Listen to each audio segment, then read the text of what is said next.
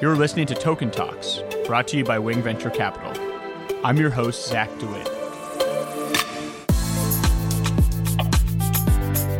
It becomes harder in other communities where you have financial incentives by some people to hype the coin, where early adopters have preference over late adopters to a coin, which is particularly, it's explicitly like the opposite of what Grin aims to do.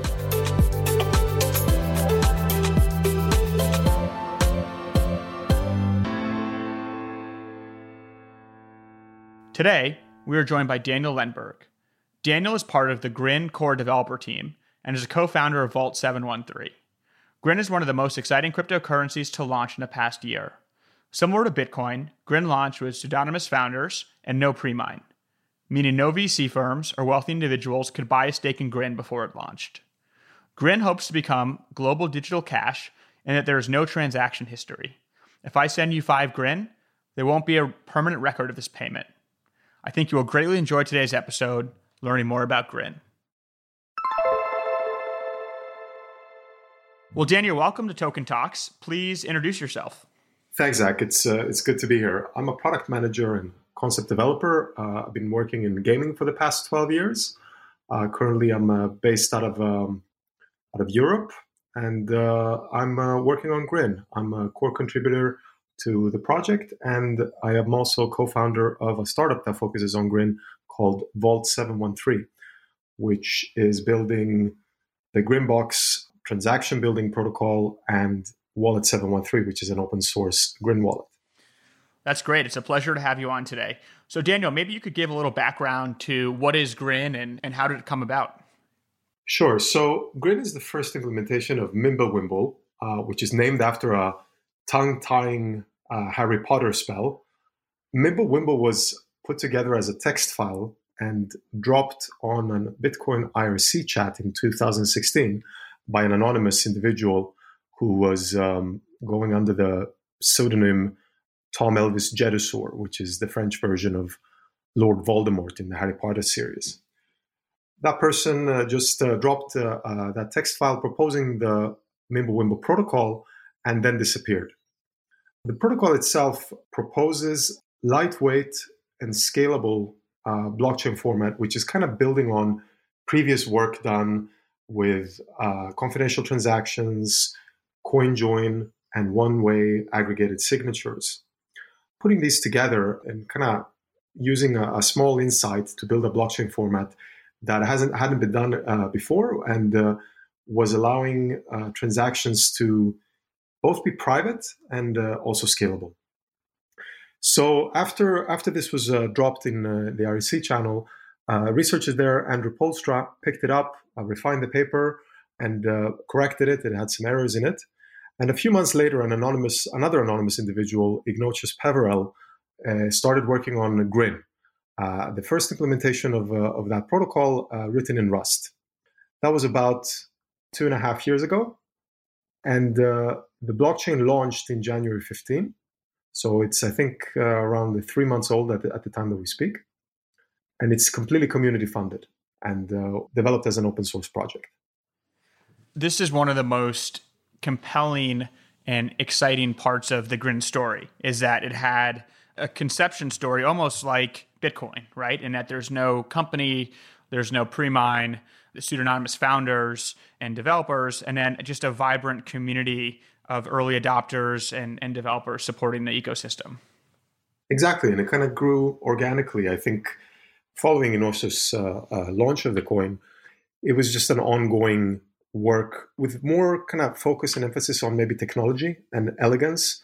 The protocol and the implementation itself takes pride in being very simple by design and minimalistic or lightweight. It's much harder to create something that's simple and elegant rather than doing something that's perhaps over the top or has a lot of functionality and a lot of bells and whistles.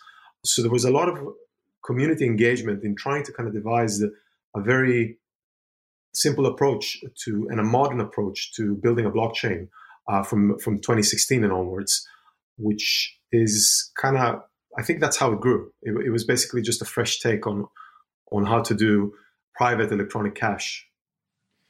And how do you think about Grin? I mean, it's the crypto ecosystem's becoming noisier and noisier. Cryptocurrencies are launching. I think there's 2,150 cryptocurrencies now. So how does Grin kind of fit into that in terms of its properties and in terms of some of the use cases it may enable? Grin's aim is to be better money and to really focus on delivering that idea of electronic cash-like transactions. In order for transactions electronically to be cash-like, they shouldn't have a memory. They shouldn't, just like cash doesn't really have a memory, so should these transactions not have a memory. And that's kind of what the focus of the coin itself is, and also why the emphasis is on privacy. If you don't have privacy, then you will not have fungibility of these coins. If you don't have fungibility, you don't really have cash-like means of payment. Right, and that's an important point in that there's a lot of people that think that certain Bitcoins should have a different value than other Bitcoins because of, you know, maybe they came from the Silk Road or had some, you know, malicious use cases, and therefore you can track that with the unspent transaction outputs. Whereas Grin, you know, there is, as you said, there is no memory, so it is much more like digital cash. If I send you 10 Grin, there won't be a record of that for eternity that transaction happened. Exactly, and there's other privacy projects as well that are trying to solve similar problems. The difference with Grin is that even though there's some linkability between the outputs themselves, the amount of information that goes on the chain is very little. There is no amounts, there is no addresses, there is no metadata beyond just a link of cryptographically blinded inputs and outputs. That in itself is quite different from some of the other projects. Basically, Mimblewimble's approach is that if you don't need to have the information on the chain, you shouldn't have it on the chain. And secondly, because of the design of the protocol itself, it is privacy by default. Every transaction on the Grin blockchain has these amounts blinded and there are no addresses on the chain and so on. That makes a huge difference because once you start doing opt-in privacy, you deteriorate the privacy qualities that you're able to give your users. And that's actually a good segue into talking about some of the other privacy coins. So Zcash, for example, you know, has a required setup, trusted setup, and not every transaction is private. The sender has that optionality to trigger that privacy or not. Maybe you could just compare and contrast at high level Grin versus Zcash and Monero and any other relevant privacy coins. Yeah, I mean, I think you kind of did it already there to some extent, right? Grin relies on simpler cryptographic assumptions than Zcash, and it's a much less complex implementation. As I said before, Grin is privacy by default. I have a lot of respect for the Zcash team and the research that they're doing in zero-knowledge proofs and ZK Snarks. Grin simply takes a more simpler approach. It doesn't give the same privacy guarantees as the shielded transaction pool, but it doesn't make the same assumptions and have the same complexities either. It's a trade-off, basically. So there's a lot of similarities into the origin story of Bitcoin and Grin. How do you think about Grin relative to Bitcoin? I mean, there's a lot of Bitcoin maximalists out there. Is Grin a substitute? Is it a complement? Is it a different use case? Can they coexist? I definitely think they can coexist. I think so. Grin has been able to take a lot of kind of controversial decisions or maybe uncommon decisions. For example, a constant emission rate. We can go in more detail about that a bit later. But basically, a lot of the design decisions that we've been able to take is because of the success of Bitcoin. Bitcoin kind of pioneered the entire space and is obviously the most successful cryptocurrency and the most valuable. And because of the importance of Bitcoin, the decision-making and the maturity of Bitcoin, decisions cannot be made as fast and as easy, I should say, as with Grin. Grin basically allows, because we're a new cryptocurrency, we're taking a different approach. It allows us to experiment much more and push the boundaries a bit more. Bitcoin by nature has to be more conservative. And I do think it makes sense, especially in the context of being a store of value that it seems like the narrative of Bitcoin is at the moment. It does make a lot of sense to be conservative in that regards. And I do think that despite Grin taking different approaches in some areas, there might be learnings that could be applied to Bitcoin later on and would kind of become a bit of a guinea pig for technologies that could be implemented in Bitcoin in the future. As an example, Grin has Schnorr signatures. And at the moment, the Bitcoin developers are planning or seriously exploring the introduction of Schnorr signatures into Bitcoin as well. How do you compare the two developer communities of Bitcoin and Grin in terms of their size and engagement and kind of support of the ecosystem?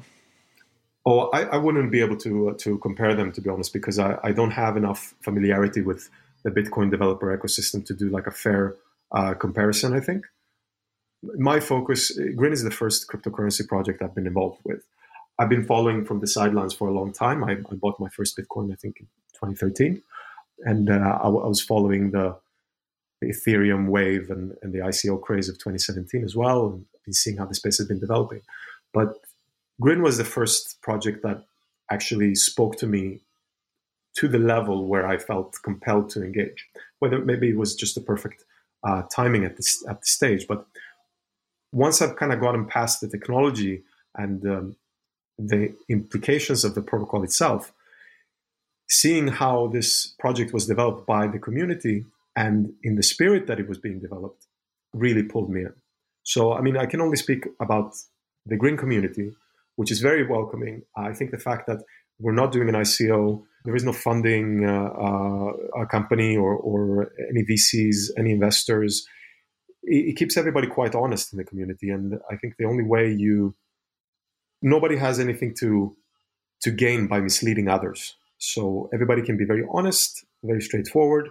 And I think we focus on entertaining valid arguments. I would imagine that the Bitcoin community has a similar approach because there aren't people gaining from other people's contributions in the same way.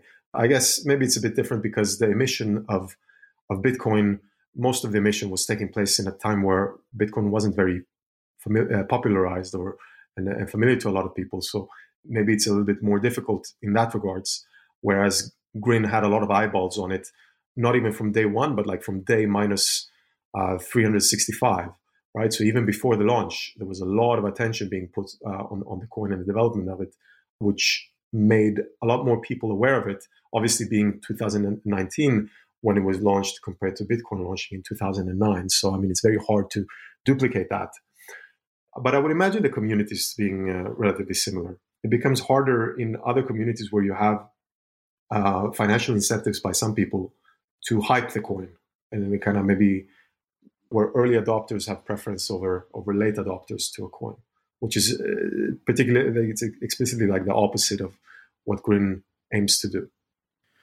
So Grin has been live for effectively 3 months. I think the date was January 15th, if I'm not mistaken, that the first Grin was mined and an emission started. How's it been going for the past 3 months? What have you seen? You know, what's been the reception in terms of exchanges that are listing Grin and the integrations that wallet companies are working on with Grin? What has it been like over the last couple months? Well, so we were actually joking about it earlier today. It felt almost like 3 years. You know, it's a lot of changes. In to some regards, a lot of things have been happening. In other ways, outsiders might think it's taking still a long time. We're listed, I think, on probably more than 10 different exchanges. We haven't made a single application for that. They've kind of been self-listing us. There are several different wallets, both on desktop and wallet, on mobile. There are GUIs, GUI wallets, and also command line wallets. There's an ecosystem that is flourishing and taking its time to develop. And there are many different mining pools supporting Grin, but it feels very much like it's very early days still. There is an ecosystem being established, but the main users today are miners who are mining on mining pools and kind of moving back and forth between mining pools and exchanges and their wallets.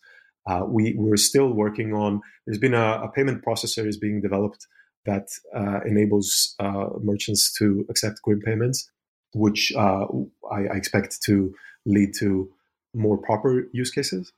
But I think this will have to take its time over the next few years. And let's talk a little bit about the emission schedule. So it has linear inflation. Please describe what that means and why it's important. There's one Grin minted every second. Grin is a proof of work mined coin, and it has 1 minute block times. every minute, the Coinbase reward is 60 Grin. So 60 Grins a minute, 1 Grin per second. And that is constant. It stays the same for the entire existence of the coin. That means that early on, the percentage increase of emission is quite high in the supply of the coin. Over time, it asymptotically decreases towards 0% increase, but it takes a long time to get there. Why this was important, I wasn't involved in the project when this decision was made, but the logic for it and the rationale was that it was very simple. It was very simple to convey to users, 1 Grin per second, and we like simple. The community likes simple, and if you can't really make an argument as to why you need to have it in a more complex way with halvenings and fixed supply, how much should the supply be then, and why is that a much better way to do it? If there's no kind of good reasons to counter the argument of a linear emission, then the community likes it. And because this is quite an aggressive emission rate early on, but it also kind of stays that for a long way, it also means that early adopters are not necessarily having such a greater advantage over other users. There's going to be a lot of emission of Grin for a long time, which means that anyone who wants to get a hold of some Grins and start transacting can do that.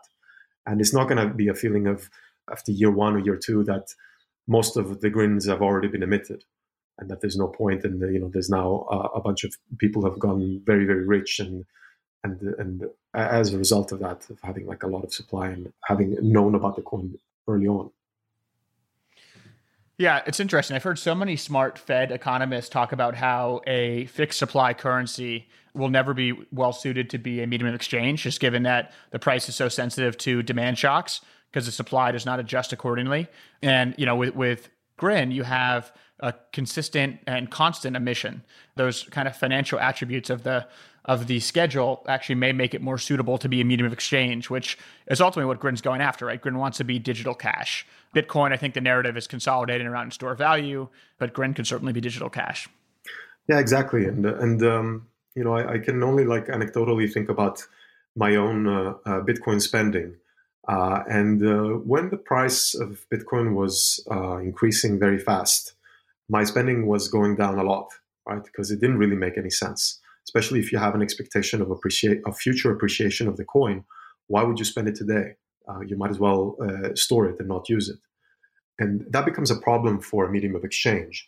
And I think that is something that really helps Grin and its narrative as well, because it's got uncapped supply. I mean, from my side, I said it before as well, that the inflation rate, or the emission rate rather, I should say, over time is going to go down to almost zero. Right, over a long period of time, after a long time, it's not going to be meaningfully different than zero.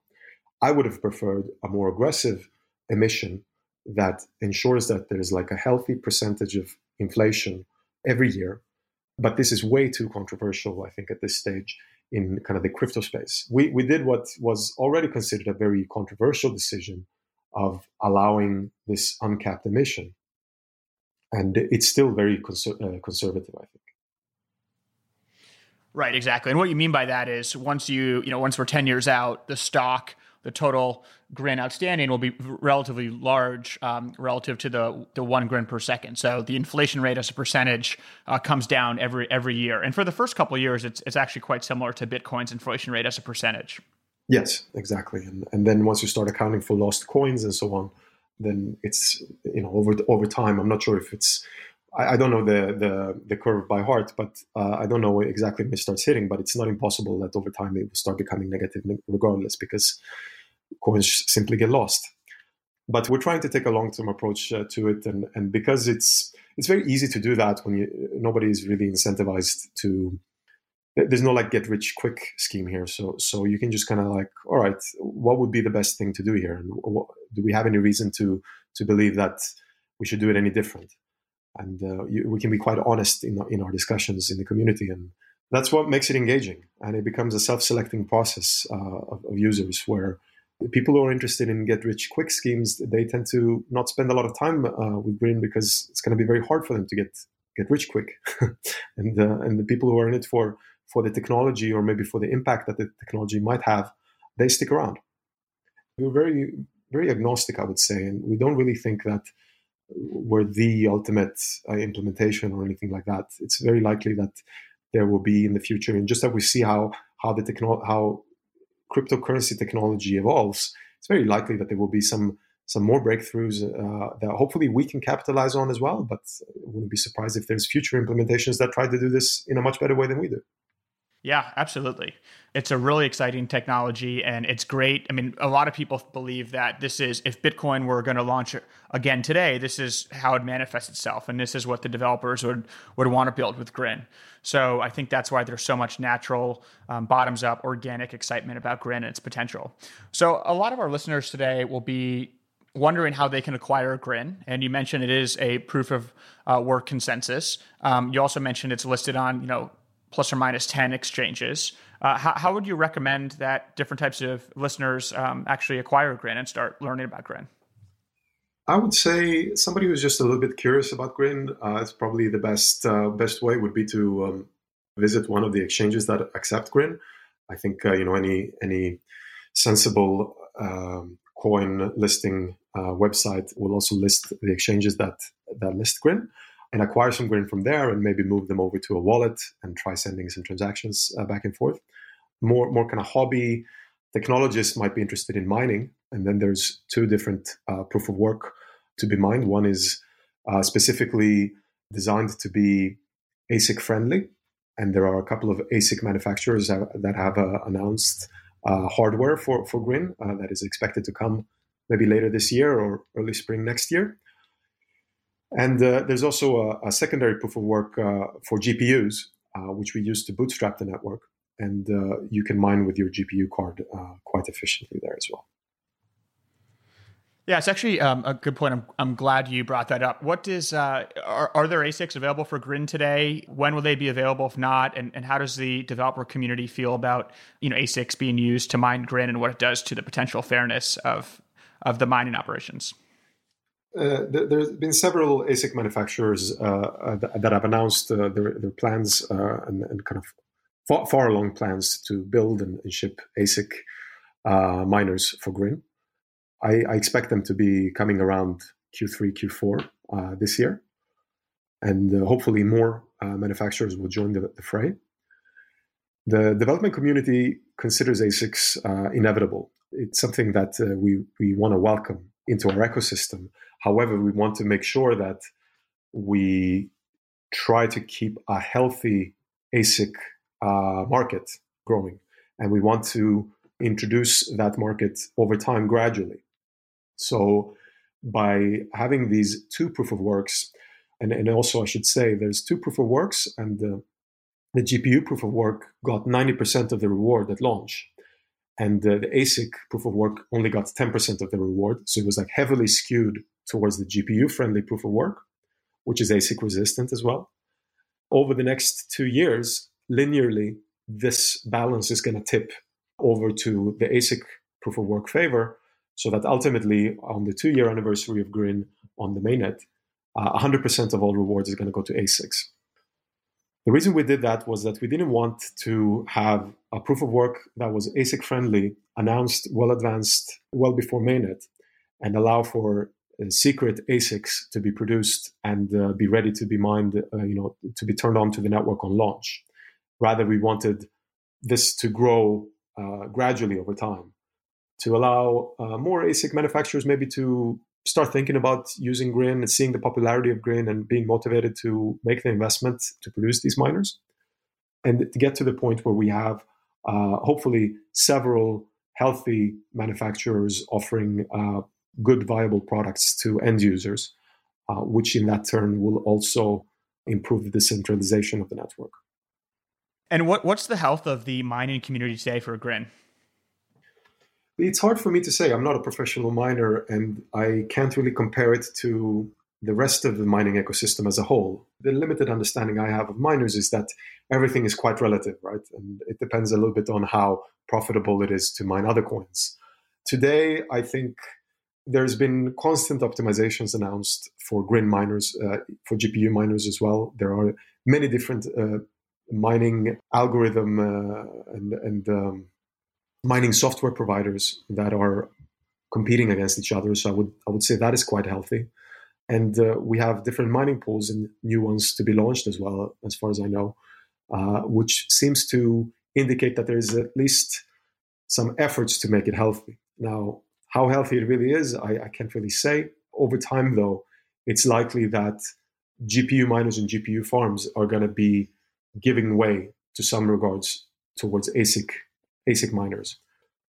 And we'll see how that transition is going to go. There's been some optimizations announced recently in Amsterdam, where we also saw that it's possible, it seems to be possible for GPUs to mine the ASIC proof of work efficiently.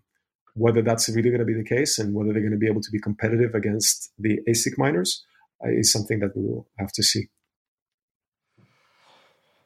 What is the big vision for Grin? I mean, do you think this could be a multi-trillion-dollar digital asset, which is, you know, has totally consumed global digital cash? You know, I really don't know. I would say that with regards to like a multi-trillion-dollar asset, I can't really say. I don't look at it that way. I look at it in terms of how many people would use it, and I think the ambition of the team is to have many more people use it than what other cryptocurrencies or what the cryptocurrency space has been able to achieve so far, right? And we're taking a very long view on that as well. There's a lot of things that would be required in order to have scalability to allow a lot of people to use it. But it's more usage rather than value of a market cap of the coin, I would say. And with regards to it being, you know, private cash, private electronic cash, I would say today we don't really have that. Electronic cash has never existed, in my opinion, in a way that's actually usable to end users. So we'll just kind of have to see a little bit on how that's going to evolve. I think electronic transactions, they ended up revolutionizing the way we do payments and how we transact between borders across the world. But as part of that, we also sacrificed a lot of the benefits of cash, and we allowed middlemen and third parties to become privy to all our transactional information, and also established gatekeepers to make decisions about who could have access to this global financial system and who would be allowed to transact and how. And electronic cash has the promise of maybe changing that to some degree. And hopefully that will have a big, important impact on democracy and individuals' ability to protect their own liberties. That's well said. So Daniel, I think this is a good question to wrap with. What needs to happen for Grin to be successful? So I think the key thing we would need to have for Grin to be successful will be a healthy ecosystem. A healthy ecosystem means that you have a wide variety of different groups, companies, organizations, individuals using Grin, building products and services on top of Grin, testing Grin, writing documentation about Grin, and basically building on top of it. By design, Grin on the core protocol level is never going to be that kind of end solution, the final, polished turnkey solution that allows billions of people to transact on it. It's going to be very minimalistic, and it expects other groups to come and help achieve and realize the end vision. And it kind of does that by design, because if you don't get that, and if you don't get people involved, you're never going to reach that amount of usage in any way. Because I don't really see like one company being able to deliver that, one team. It needs to be many different teams working together. Well said. Great, Daniel. I really appreciate your time, and I think this has been excellent. Is there anything else you want to cover or any other questions you want me to ask? I've encouraged everybody to get involved. If you're curious about Grin, come visit our website, grin-tech.org. From there is links to our forum, and we have Gitter chats and various communities.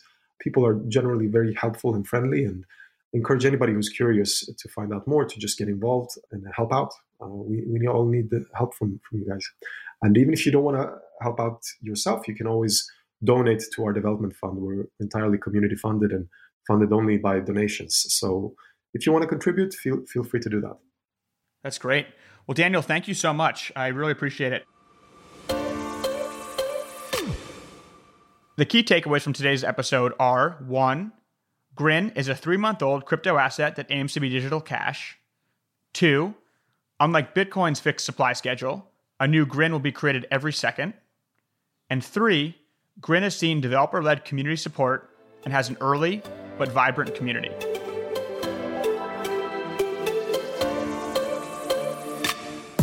Thank you for listening to the show. We're trying to make the crypto ecosystem more mainstream and welcoming, so if you enjoyed this podcast, please leave a 5-star review in iTunes and share this with one person you know who is trying to learn more about crypto technology. You can reach me on Twitter @Zachary DeWitt or email me at zach@wing.vc.